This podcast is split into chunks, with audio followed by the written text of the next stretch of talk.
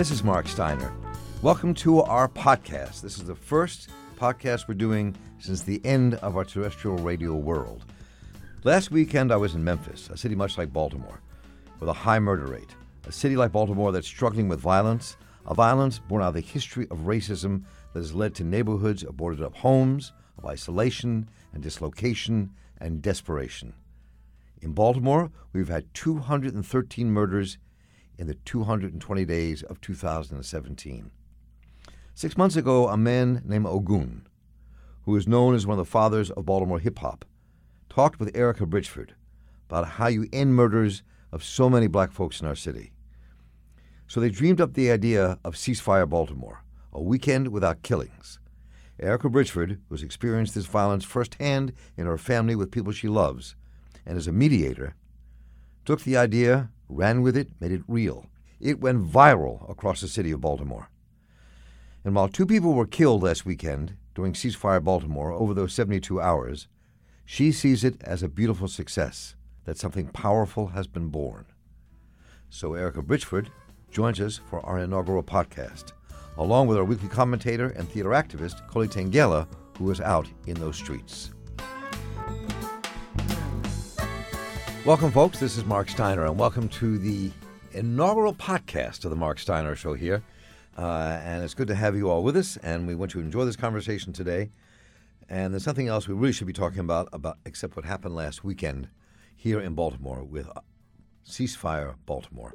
The woman who created that, Erricka Bridgeford, is with us here in studio uh, and uh, who's on our show just before it launched. Erricka, great to see you. Thank you. Exhausted, Good to be here. strong and I lovely, but exhausted and here.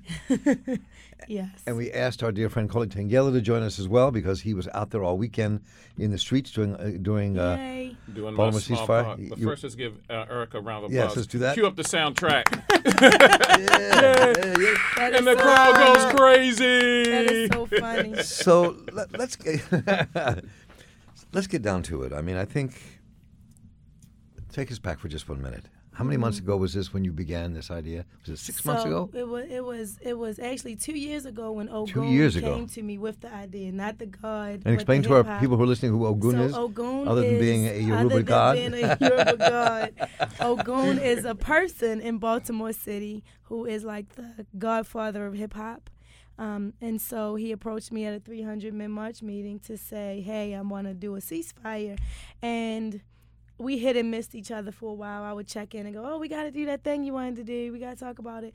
But in May is when my son told me that the murder rate was higher than it's ever been in Baltimore, and I got angry and I said somebody should do something. And then I called Ogun and was like, "What did you say you wanted to do?"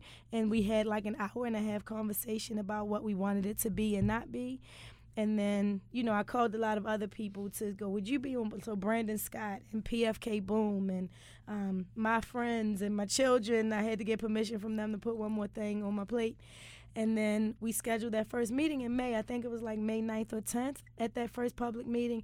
And there were only like maybe 12 to 15 people at that first meeting. And it just exploded from there. It exploded somewhere it around viral. July. I it became think. viral Yeah. in July. So what happened was Fox 45. Well, the Afro wrote a story about it first, early on, and then the Baltimore Sun did an op-ed, and then that was kind of it. And then most media was saying, "Oh, we'll call you on August 7th to see how it goes," because then I guess it'll be a story to them. Um, but somewhere around July, Fox 45 called us and said it was in all that same day. It was like 45 and Channel 2 and somebody else, all on the same day, wanted an interview. So they had seen these Baltimore ceasefire things popping up, not just outside, but in communities and restaurants and all online. And they were like, okay, this is a thing. And then suddenly everybody wanted an interview. And so I think it was the Baltimore Sun article because it was the front cover. And then that went on Reddit. And that day we broke the internet. So coming back to what happened this last weekend, first of all, for our listeners, uh, people listening to this podcast, some people you mentioned, Brandon Scott is a city councilman Yes. uh, who is on the west side of town, Yeah. Uh, who grew up in the hood himself and is very passionate about this issue. Mm-hmm. PFK Boom, that you mentioned, is a man who's done time inside Yeah. uh, and is a community figure and organizer Yeah. uh, and is always a presence in all these things that are happening in our Yes. community. Was on our program with you Yeah. when we talked about this a couple yeah. weeks back. Yeah. So, um, and Koli, you were out there this weekend, right? And Yes, you, I mean, you were not part of the organizing of this. You were not part of the infrastructure, the inner circle, but you are part of the community with your theater work um, and uh, with the kind of community stuff that you do with young people uh, and theater. So you you felt you had to be out there. It's been a long time for me feeling a visceral um, connection. By the time this inaugural podcast of yours, and kudos to you, gets Yay. out. Um, And who else should be here but on my initial podcast? But you and of course Erricka Yay! on the work she's done, right? We are, we are so flattered honored. and honored. To, You hear to that be- squad? The organizing squad. The I other know, people. We I are know. his inaugural show, y'all. We are everything right now. Here we are. By the time this airs, um, Baltimore ceasefire would have had its follow-up meeting after its tremendous success of of the initial ceasefire, and I was in had the honor of being in attendance at that meeting. Was almost like a mixture of every beautiful African black spiritual thing you can think of, with sprinkled in with some beautiful white folks uh, who can respect the dignity of black African lives. It was wonderful, and what came out of it was that Baltimore ceasefire will continue as Baltimore ceasefire 365. That's right. And one thing I want to share, the reason I got involved in it, because I met the wonderful your your partner in bringing us about um, Ellen G. Ellen G Mm-hmm. Right. at an event coordinated by the Nation of Islam Oh yeah. over on the west side of Baltimore. Yeah, mosque number six was um, very- at a elementary um, middle school Connections. connections um, of, on the west side, just behind Mondawmin. The old Lemmel. Yep, Old Lemmel for That's those that's the school that Eddie Conway, former political prisoner Eddie Conway, is works in and is a part of, and does a lot of work in that school as Oh, well. does Yeah. it? That makes Yeah, yeah. sense. With the Okay. farm and the other stuff they're doing, Okay. right? Yeah. Yeah, and because of that, I began. I put the poster in my hand. I took a photograph with her, um, posted it on my Facebook. Mistakenly referred to her as the creator of it. She hit me back and said that she's a big follower. Did the correction, posted again the correction, and put your name up, Queen. Wow. And because of that, there was so many likes, but it was not not about likes. People began posting their pictures Yes. of themselves with ceasefire in their windows. And the one beautiful thing, I don't know if it was intentional on your part, please explain that it wasn't about one individual. Oh, that it was was very so intentional. organic. That was very that intentional. anybody who wanted to bring love, who wanted to promote peace, who wanted to bridge the gap in the African black community because we have a class issue Yes. that there are good black African Americans, aka Negroes, and then there's a savage beef, savage beef ghetto hood hoodanites, Ratchet that, ones. that the ratchet black people that do all this evil. Oh, but but if you look at anybody's family of African You black family, you got the mix, and the major thing is for us to bridge that gap. And I felt honored, so I began to just go around on corners that people would normally do and take in photographs. I took a photograph of me laying on the bus stop bench at Green Mountain North Avenue, and my tag was "Just chilling, cause my people ain't killing." Yes. and with holding a sign, and then people Wow. started um, sharing. I never got so many shares in my life. Uh, people Wow. started sharing that, and I want to thank you. And also, could you explain? You said it was intentional, not was. having a specific head or leader, Yeah. but you know that you are now, and you are most deserving. Thank you. But the fact that you said, as long as you want to do good, do your do what you want to do yeah so um ogun and i in our first conversation talked about how in order for everyone to commit to it it had to belong to everyone. And so in my doing community mediation work for almost 17 years now our motto is about community and inclusiveness. And so i knew how to do that. I knew how to say this is not about one organization. As a team, we said nobody's logo could be on the flyer, nobody's name could be on any information. It had to say Baltimore residents are doing this. And that when we said celebrate life that weekend and do outreach leading up to it, whatever celebrate life means to you is what people we're doing. And whatever outreach looks like to you who do you think needs to hear the message? How do you give that message to them? And that was it was a hard concept for people to grasp. We kept feeling like because people would still come to us and come to the meetings and go well is it okay if i do da da da and i go to this meeting? Is it okay if i and we were like is that what you want to do? Because if so then it's okay right Or have you all connected? So they were either doing trying to get permission or they were trying to make us do everything. So have y'all reached out to this place? Oh, y'all need to call. And so we were like, there's only six of us. If you know some places we should call, if you have a phone and the phone number and you can Google, you should call that place because it's on your heart to think that's a place that needs to be contacted. So you probably have the language in your spirit to say it to the people when you call them. And that's how it became so organic is it was very purposeful what letting what self-determination looks like because that's what the ceasefire had to be about people had to take responsibility for themselves. Yes, I will keep this six block radius safe. Even if I think it's not going to work and somebody's going to get killed over west, I promise nobody will get killed over here. So everything had to move that way, that it was about self determination.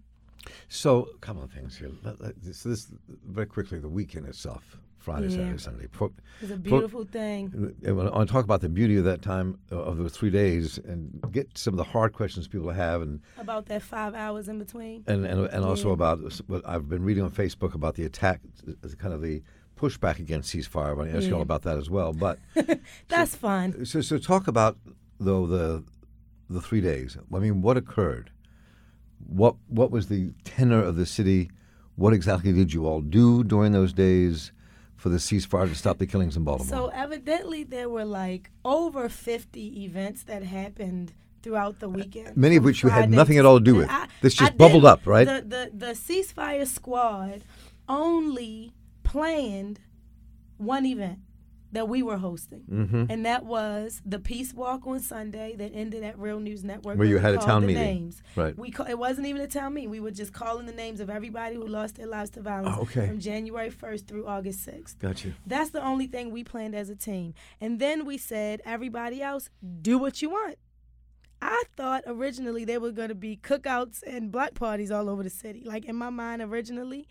And people said, oh, wait, we can do whatever we want. Well, we're going to stay out all night and provide people with legal advice and, and how to get their records expunged and mental health services. And like, it was amazing. We're going to walk around the a two mile radius and stop at every place somebody got killed and call their name. We're going to give hugs out all over the city randomly. We're going to, like, people just got so creative. And what we found out was there were a lot of events already happening that weekend. Well, I don't know if there were a lot, but there were events happening that were just planned that weekend. And people said, Can you please put my event on the ceasefire post calendar? Like, we want people to know we support what's going to be happening that weekend. So, although we already had this plan for that weekend, it's divine that the ceasefire is that weekend. And we want to be connected to that energy. And so, what it meant was, on Friday night, there was a rally on Edmondson and Wildwood Parkway. Across town, East Side and Patterson Park, there was a sunset meditation walk. And like it just was like, and that's how well, the weekend this started. Is, this, so these were all spontaneous events that people that planned. People just did them, because they believed what was going on. planned between May and that weekend, so they only had. I bet you some months. of them were just planned oh, days some ahead. People just, just were like, boom. "We should do we something. Have to, we got to do this. Something. We should mention, do something." Let me yeah. one thing. I was driving down Old Frederick Road. Is that near where the um, the cemetery Loudon? Yep, yep. I was driving that, and there was a small strip mall, and it was lit. Yeah. Folk were out there barbecuing. Yeah. They had that was the out for services, justice all out night for justice, long, mm-hmm, and 300 and I felt so proud. I yeah. had to pull over. Yeah. And and they were thank not them. playing. And it was at like 1:45 in the morning. Yeah, because they were I out was from, coming from, from an 5 event. a.m., 5 p.m. to 6 a.m. on Friday night over East and on Saturday night over They West. had floodlights, music. Shout out barbecue. to Kristerfer Burnett who made sure they got lights. They, yeah. Councilman Chris Burnett. Yes. Yeah. Right, from the And west side, another Mm-hmm. west side councilman. Mm-hmm. One of the, one of the new amazing. councilmen who was elected, who comes out of the community as an organizer, Yes. and is one of the new shining lights I think on the city it. council. He's so right, about right, it. right. And deserved There his full is. praise because visually that was so impressive. It was. It was peaceful, organized, a lot of love, but it made if you were beginning to believe that you were the only one that were caring about the dignity of human beings and black African lives genuinely mattering and, and you thought you were the only one, you felt affirmed over the last three days that you were not alone. Yes. And I shared that at the follow up meeting that thank you so much for letting me know that I'm not the only one that love black folk and don't care what economic class you come from. I love you. You deserve to be protected and honored. And it, that's what you felt. And it was visceral. Um, I would pop up everywhere in front of Lexington Market with brothers and sisters dealing with the disease of addiction in their own way, putting their fists up and throwing up to you saying, We support ceasefire. Wow. Yeah, and some of them want to be in a picture. They felt bad because they weren't in. They didn't feel they were physically in a condition to present themselves, but they they they totally supported it, and that was so beautiful. And again, for you to come up with this, and I know you didn't expect it to blossom into this amazing thing. Yeah. And so that's the beauty of it. Now you want to talk about the level of white supremacist hateration. well, no, Well, I, something had to be a big enough target, right? And that's the thing. When it when we were in May and June, nobody was making posts about the, hating the Baltimore ceasefire and making conspiracy theories about it, and right, that wasn't happening. But it became big enough, a big enough light unto the world. That the darkness had to try to combat it because darkness has really low self esteem. And so when light gets really big, dark, like, oh no, I'm over here in the corner. I'm gonna, but I'm looking at it like, okay, so you are using the Baltimore ceasefire to try to get more hits to your YouTube page or to try to get more likes to whatever post you're making. Thanks for the marketing. so Because nobody Right. talks about something and promotes it more right, than right, right, Hayes. right. Mm-hmm. So, so when people raise the issue that two young men Yes, indeed. were killed, Lamontre Tynes and um, Dante Johnson, Yeah. were murdered on Saturday, mur- sa- Saturday. Saturday, Saturday, yeah, right? In a five hour block of time. and um, we've had so far 219 days in Baltimore and 212 murders. Mm-hmm. 219 days, 212 people killed in the streets of the city. Mm-hmm. And two, two were killed, which is a During the ceasefire. the ceasefire. Mhm. So talk about your reflections on that, on those two numbers and what they mean about what the spirit is behind this, what it meant for that weekend, what it means for the future. So we immediately, like we said we were going to, we knew that murders might happen, and so we already knew. Which you said on my we show that- wanted when to you were on. show right. up at whatever the neighborhood or the spot and just give love. And the thing is, we didn't know specifically what that was going to look like, but we knew we were going to show up. So when when I got the news um, from T.J. Smith, actually, um, Police department spokesperson. Yes, yeah. I told Ogun and the squad, the rest of the squad, and we were all at different places all over the city, right, doing different events. And Ogun and I just happened to be at the same one. And it was a beautiful cookout hosted by Band of Brothers and One More One Less Mentoring for the whole neighborhood. And What neighborhood was that? it was on um, uh, the 3100 block of, of Presstman Street. So it was zone 16. It was like three blocks up the street from where I grew up. And so that's why that space is Right. um, really sacred to my brother and West I. Side neighborhood. Yes, and so um, so that's where we were, and we didn't want to change the energy of what was happening right there by telling everybody we're going to go over here to this murder scene, right? But we quietly told some people, you know, because people were like, "Oh, how many hours are we at now?" And I was like, "We're at 41, and we're pausing the clock right here because we just lost somebody." And you know and so those of us who can and i made a post and we shared it to the ceasefire page those of you who can were meeting over here at this location. And so when we got there they were there with the hoses right cleaning off the, the blood off of the sidewalk. Um, and i'm going to skip over how some media person tried to walk right up to me with a camera and tried to mic me to talk to her at that moment about how I was That feeling. happened. That happened. So I was in Memphis this weekend. I couldn't be here because I had to be away. That happened. So that she walked right up. She had been texting me the whole time, so she knew I was on the way. Mm. And I didn't think she was expecting me to like walk up and like get on camera and get a mic attached to me and start talking. Um, and this is like I'm a homicide survivor, right? So it just dawned on me. My mom was with me. My mother could not walk up to the spot when she saw them hosing. I don't think it ever dawned on either of us that this is what happens because we know they did not wash my brother's blood off the sidewalk because neighbors complained for days that there was still blood in front of their homes. And so we knew this was something that was happening, you know, like it was so we I asked everybody let's hold hands and make a circle and not break the circle. And it's my belief that when people die, they are fine once they transition, right? But I also wonder if when people are murdered and they're snatched like that and then uh, they die in fear and confusion and anger and whatever all of that stuff is like when they're first snatched out is there like all of that confusion and stuff for their soul and since it was so close to when he had been killed i said his energy is all of that is still right here. We need to bless it. We need to help this man transition in peace with compassion and love and understanding. So we just held hands. I said I don't know how many words about that and and and then opened it up for people to say blessings and love to this space. Uh, me and a few other women sat down on the ground. And our minds, bloodstained streets of Baltimore need to be sacred spaces. And so we kneeled and we put our hands on the ground where the blood had just been washed.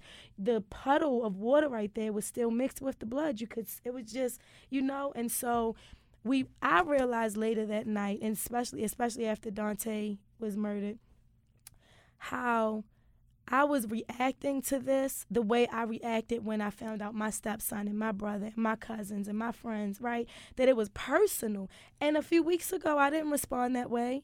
I thought I wasn't numb, but there must have been some numbness because now it was raw pain and everybody who knew around the city was feeling it.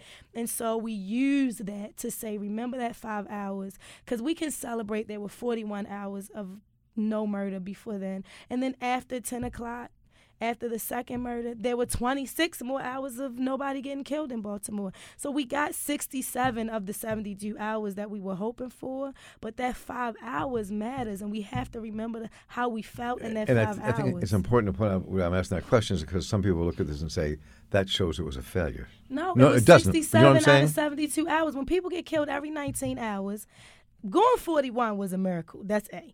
And then after having murder, generally what you notice happening in Baltimore is once there's a murder, there's like a trickle effect. Like, okay, we're back Right. to every 19. And that's not what happened here. There was another 26 hours. And the next murder didn't happen until one something in the morning after the ceasefire was over. And so we know about the magic that it created in the air around the city. We know about the the people who made promises that they were going to keep na- their neighborhood safe when they are people who normally participate in violence, right? So we know that lives got saved, but we can't celebrate the 67 hours without remembering the 5 hours that shook us to our roots. So talk both of you in how much we have left together. I mean, because you know, can, we could talk about the kind of responses I've seen from around the surrounding counties and around the country. people writing things like "ceasefire weekend in Baltimore!" Um, exclamation point: Is Baltimore a third world country or, or a war zone? Ban guns and all the problems will end. The guns were not legally sold to the criminals, refuse, refusing, refusing to abide by your ceasefire. So how could anyone logically think or believe that a gun ban could work? Don't believe me, then explain why it's not working now. Or people writing things Yeah. like um, uh, that this. Why can't we just say what this is, which is a black problem? It's a cu- problem. That's in- great. In it's- it's- America, in the a- most violent a place cul- it's a cultural earth? problem in the black community. People Oh, write yeah. on Facebook. Okay. All these things are coming out on Facebook now Yeah. uh, about all of this. People so, so gangsters are my favorite people in the world. Because these are things that nobody will ever say to my face, of course not. Right? But behind the safety of your keyboard, you can say all of that. And I'm going to say to you, is America not a violent place? Does America not use violence to keep black people oppressed? And if that is true, which it is, then you can't be surprised that you teach violence is power and then people who are disempowered use violence to try to find their power.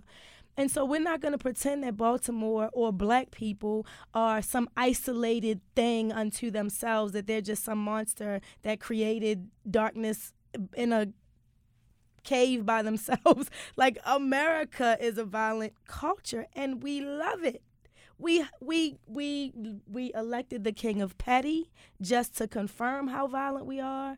We um, use all kinds of tactics when some other country is not doing what we think they should do, while we can just die and not have healthy food and be raped and have domestic violence and oh, we can have all the problems in the world, but we got to fix everybody else by dropping some bombs. So I'm not trying. I mean, people can say what they want to say, um, but those are people who don't believe in humanity. I believe in humanity, and I've been impacted by violence and rape, and and I was born with one hand, and I'm black, and I'm from West Baltimore. So everything that you can say negatively about someone, I experience as a part of my journey, and I still believe in humanity because I believe in love. So let's talk about what where we go. Where Well, you, you talked about the incredible energy that you both felt in the streets at night. Yeah. People spontaneously coming up, creating this this this atmosphere of love and passion throughout the city, and really having an effect on people's lives. Whether it's the Yeah. young men in the streets with who are armed, or whether it's just people living in communities, and the entire community was just kind of felt something Yeah. different. Where does it go from here? I mean, you know, we've had a few murders, much of shooting since that day, uh, and there's a lot of pain in the city. Yeah. So where does it go from here? Do you think? I think one thing that Holy needs to be addressed, thank you. One thing that needs to be addressed is why do people, regardless of hue of skin, feel like do violence to one another and do violence? Why? Why? Why do Yep. people value their lives so much less than other life? Yeah. Why do people feel as though the only way I will be affirmed or make money or feel respected is through force and the exercise of intimidation? That's right. those those are the the things that the um, social media gangsters um, need to be asking is why do people do this? Is it um, housing instability, economic instability, constantly receiving messages that your life, regardless of what you do, we saw this with President Obama. Being disrespected, and you are the leader of the free world, and you can go into your office and press a button that will release a thermonuclear weapon, and you're straight I getting still dis- can't get respect. Can't get respect with that. So, but, Wow. but okay, but Yeah. let, let me come back to our streets. Yeah, you know, even even that, even with our streets, is that every day, and with the students that I work with and their families, constant messages of disrespect. Like today, I had a situation. I witnessed a crime. A gay black man was assaulted by a city worker. I won't say where this took place. I reported it to the police and I was blown off. I'm going to take other courses with this, but even I saw right then and there Right, that they did not value Yep. the life of a full grown black man who happened to be gay Right. and the life didn't mean anything. It's like we'll get around to it when we get around to it. And there were other people there, children walking down the street, other people who witnessed this, and that's the message that is being sent. So until we let people know that their lives matter in an authentic, genuine way, because the ceasefire would lead to um, black folk talking about intergenerational trauma and pain Yeah. that um, scars are even DNA. Yeah. It will go from there to talking about misogyny and sexism in the black Come community. It'll go from there. It'll be a catalyst. But this uh, there's a long And journey we have to take white to people heal to heal too. Yeah. In real life, right? It's not only black people getting killed in our cities. It's a lot of healing for white people all up and through there, and domestic violence. And when you go into a community, people commit violence among where they are right right so black on black crime is a myth because and you if you go into other communities that are disempowered they got white on white crime and you know and so there's enough healing for everybody in Baltimore City if we all figure out what's my lane. Right? What gifts do I have? What resources do I have? How can I address the root causes of violence, the present trauma of violence, the aftermath of violence? Where do I fit in? And if everybody is doing their talent and collaborating with others, we we can't help but make the air stay feeling like it's a miracle at work. So let me ask this question. Maybe as, as we conclude, it might be a difficult question. um, but I think it's a real question. Um, I, I saw the mayor there when she walked in to be part of this. Okay. When she walked through, and I watched, heard what she had to say, at least from what I was watching on a video. And so, as you described, Erricka, a little while ago, that you saw people out there spontaneously coming out for the whole weekend, setting up places to help people expunge their records, um, helping people with legal issues, mental health setups, Yep. people cooking and trying to heal people, help people, trying to Uh, hold people close, and all this incredible positive energy coming out of the community, black and white in the city, coming Yep. together to kind of say we need to end this violence and coming together in some unity, which is a very potent, powerful social and spiritual force. Yes. Right? And the reason I mentioned the mayor, though, is that because there's also a political question, and there's an economic question, and there's a social question Yeah. that that the only way you really end this is in some ways through some political social unity Yeah. that changes the way we operate in this city. Yeah. Right? You're trying to heal the city, Erricka, and it's and it's a and it's a powerful bandage you're putting around to keep people whole while things are falling apart. Right. But the question is, if we don't figure out a way to not let people f- let it fall apart politically and socially and economically, Right. Then we You'll- will keep you'll keep- you'll keep holding that hold it bandage up there, right? That's right. So it how does that to translate into that? So it has to come. So we're doing ground up work, right? We're doing grassroots up. And absolutely, politicians have to do the system down stuff. They have to. And I'm hoping that because the politicians and police officers and agencies really got behind this um, in a lot of different ways, I hope it inspires these same kinds of conversations behind closed doors when policies are being made, right? Behind and and, and that there's we gotta open those closed doors so they're not closed open anymore. Right. That's the good point, right? But decision makers have their conversations over coffee and this and that. You know what I'm saying? Sometimes we know the bill came and we know which way it's going to go because of relationships that already got built around whose side is has the most power right now. And so because so many politicians saw this happening and knew this is something that actually could work. What they're doing, this model, this is serious business. I, it's in my best interest that I am saying out loud, absolutely yes, that's what they're doing. But it has to be more than that, right? It has to be so when there are polit- when there are councilmen and women bringing new bills and new plans and new policies that are not about just locking people up and throwing away the key and all of that. Like really holistically how have we created these people who are committing these kinds of crimes? And what can we do to undo that a but then keep it from happening with the next generation? Un- until those kinds of policies are made you're right. We're just we'll just be holding a banner together. But also what might happen is as those get moved out some of others of us i'm never running for office but some other people who want to.